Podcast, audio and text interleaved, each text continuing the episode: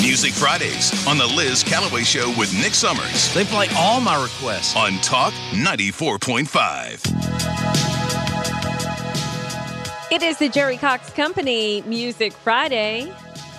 Nikki, what do we got? Uh, Janet, Billy Idol, and Eyes Without a Face. Oh, two body parts. So there you go. Good song. Mm-hmm.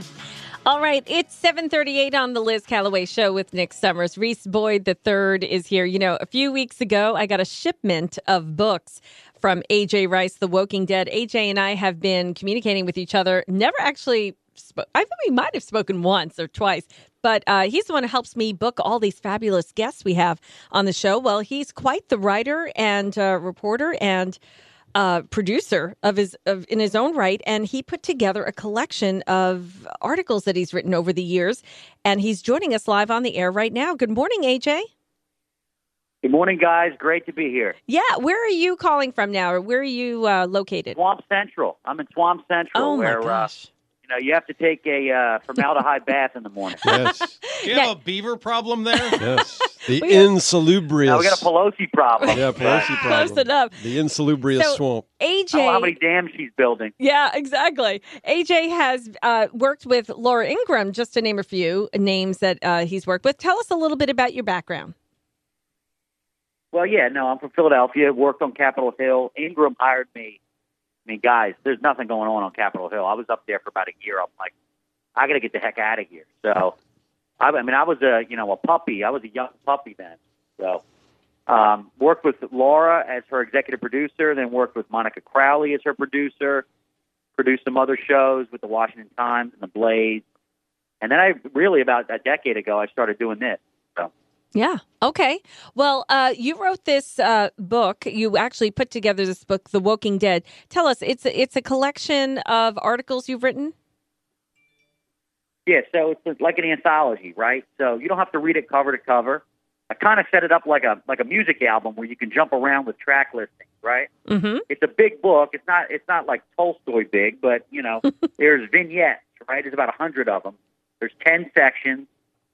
Pretty much all of the them are sort of pulled together by the, the one you know Woking theme Mm-hmm. um, on basically how you know the Woking Dead and wokeness in general have infected pretty much every aspect of our life, from sports to politics to entertainment.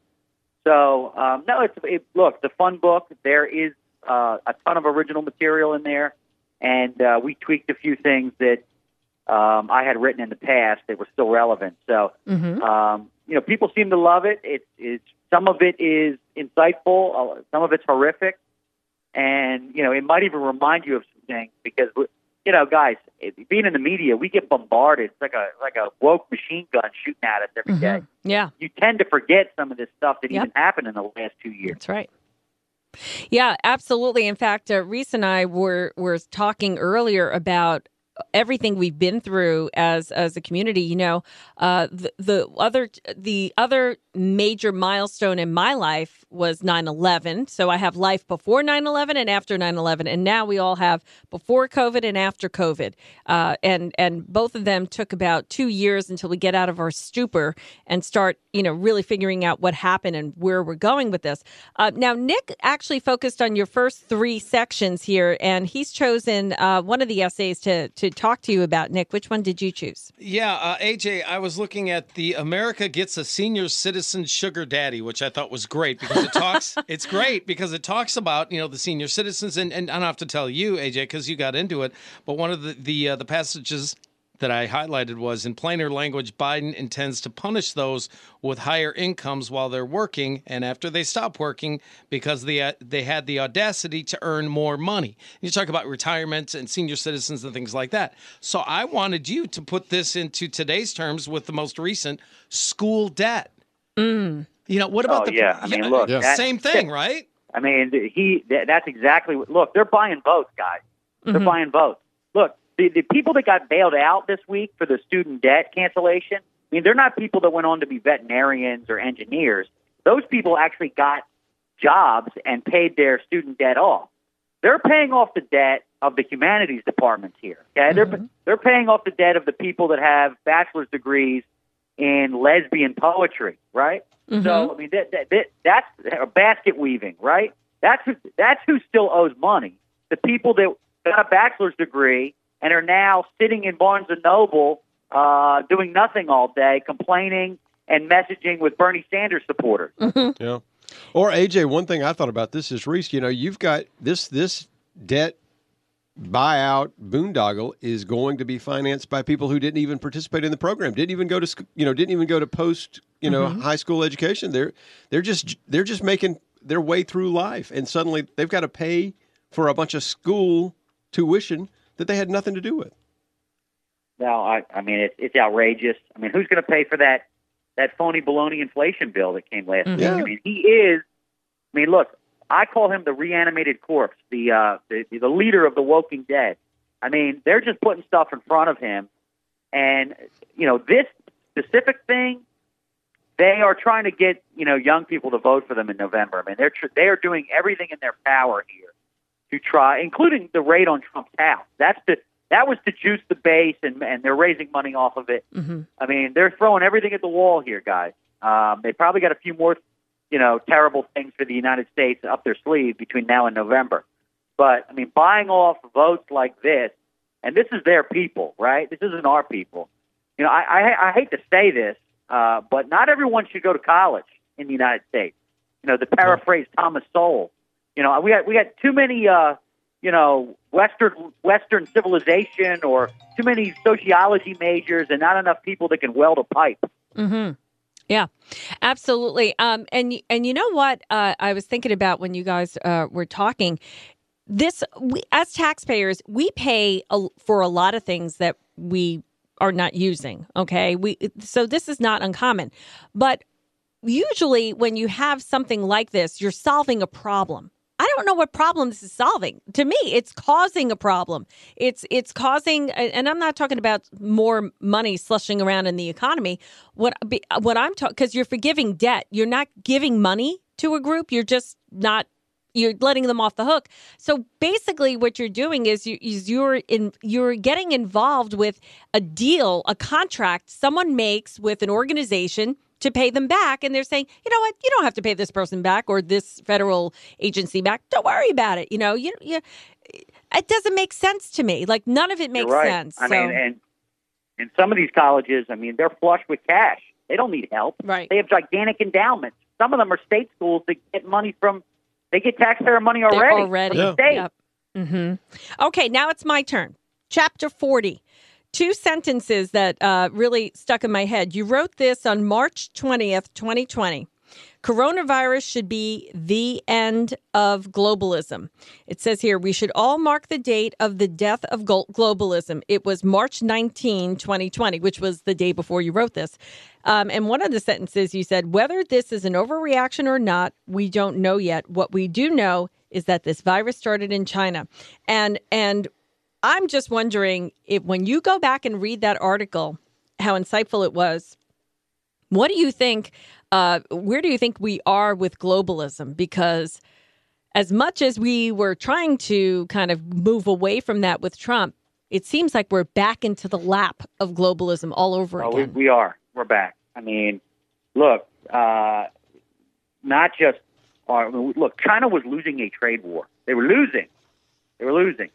So I'm not going to get into craziness here with you, but they did keep their airports open. They Mhm. put all the, these people that were coming in and out of Wuhan. They were still flying all around the you know the world. I mean, Trump shut down rather quickly flights here, but they were flying all over the place. And you know, as far as you know, interacting with China is an irresponsible actor uh, across the board. It's kind of like letting your kids play with the kid up the street with the with the snotty nose that always has is sick, right? hmm You don't want your kid. You know, I'm at, look. I'm not. I'm not saying you know kids and germs don't go play in the dirt, but you have an irresponsible actor. There's one kid on the school bus sneezing diseases on everyone, sneezing problems on everyone. Right? We only got one planet, and they're an irresponsible actor. So we need to figure out a way to not have to be tethered to them. And the globalists want us to be tethered to them. They want no borders. They want no English as a primary language, and they want to make us basically, you know, tie our hands here with either goofy global warming legislation or some of these international, you know, courts, international monetary funds, basically to destroy the middle class, really, or to make us subservient to some, you know, super planetary legislature. I mean, you know, this this ain't Star Trek. Chinese do not have our best interest at heart. They do not. So, I mean, coronavirus was, uh, to me, a dress rehearsal on how much damage they can do Yeah. really quickly, Mhm. and they have. Absolutely. It's like if you want communism and socialism and authoritarianism, I remember saying that early on. Well, here you go. This is what it's going to look like. We're speaking with AJ Rice, the uh, the author of The Woking Dead, a collection of articles. This is volume one, so I guess uh, volume two will be on the way. How society's Woke virus destroys our culture. Reese, uh, he is focusing on a different chapter in your book, which is that, Reese? Yeah, AJ, my question, I lots of good points came up. There were many things I'd love to ask you about, but one thing that caught my attention was the bit about the the the black national anthem, and a, a national anthem for 13% of Americans and July 4th last year when PBS switched the uh, black national anthem for the Stars and Stripes, the, the the song that you know we all know as the national anthem, and and the curious thing I thought, you know, you you note in that in that article that in that chapter 64 that most black Americans believe the Star Spangled Banner is our national anthem, but yet we have agencies or, or quasi governmental entities like PBS that, that do these crazy things that are so divisive. And, uh, and it's really astonishing. And it, I guess my question to you is that you made a great point. You said we've got one nation, one flag, one national anthem. We don't have a Hispanic national anthem. We don't have an Asian national anthem or a white national anthem. And, and we can't survive. It seems to me if we're teaching our children in schools to hate each other based on the color of our skin, and we have a lot of woke corporations that are forcing everybody in the in the in the marketplace to think a certain way, and you've got government agencies and people like PBS that are dividing us in this on, in this way, we can't survive as a country. There's just there's no recipe for success as as a as a thriving nation. Am, am, that is that fair No, you're right. And the NFL actually played it too to begin. I guess the Yeah, opening day or the, the Mhm. first game last year. yeah, they did. This is the tyranny of the minority, guys. I mean, the left fought tooth and nail, rightly so, in the past. I mean, everyone fought tooth and nail to end separate but equal. But now they're reinstituting Yeah, separate but equal, right? Because they're obsessed. They're obsessed with diversity. They're obsessed with it's really this sort of spiritual, cultural reparations. If they can't, if they can't, you know, dip into Liz's purse and take money from her for something that happened a hundred years ago, then they're going to force this form of cultural reparations on us, and that's really where some of the power of the Woking Dead come from. I mean, it's it, they're obsessed with race, they're Mhm. obsessed with gender, right? Uh, because and, and and sexual orientation.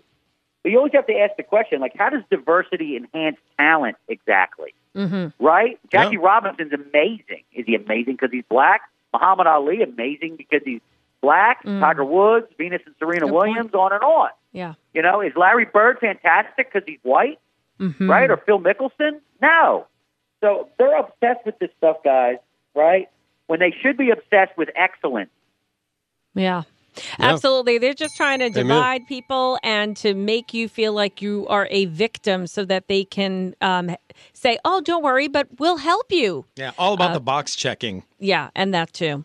Well, AJ uh, Rice, I hope uh, you have all the luck in the world with this book. Uh, uh, where can people find The Woking Dead? You can get anywhere books are sold. You can, you know, Barnes and Noble, uh, Amazon.com, Walmart, Target.com. You know, pretty much bu- books a million. So they're they're going like hotcakes. The the FBI, when they were done raiding Mar-a-Lago, started going around trying to scoop up these books. So get them while they're hot. Okay, sounds good. Thank you so much, AJ. We appreciate it. How can people follow you? Yeah, go to go to uh, PubliusPR.com and look. If you're an author or somebody that wants to get out there and get some media, you know that's what we do. So hit us up. All right, very good. Thank you so much. Appreciate it. And thanks for the books. Thanks, guys. Thanks, AJ.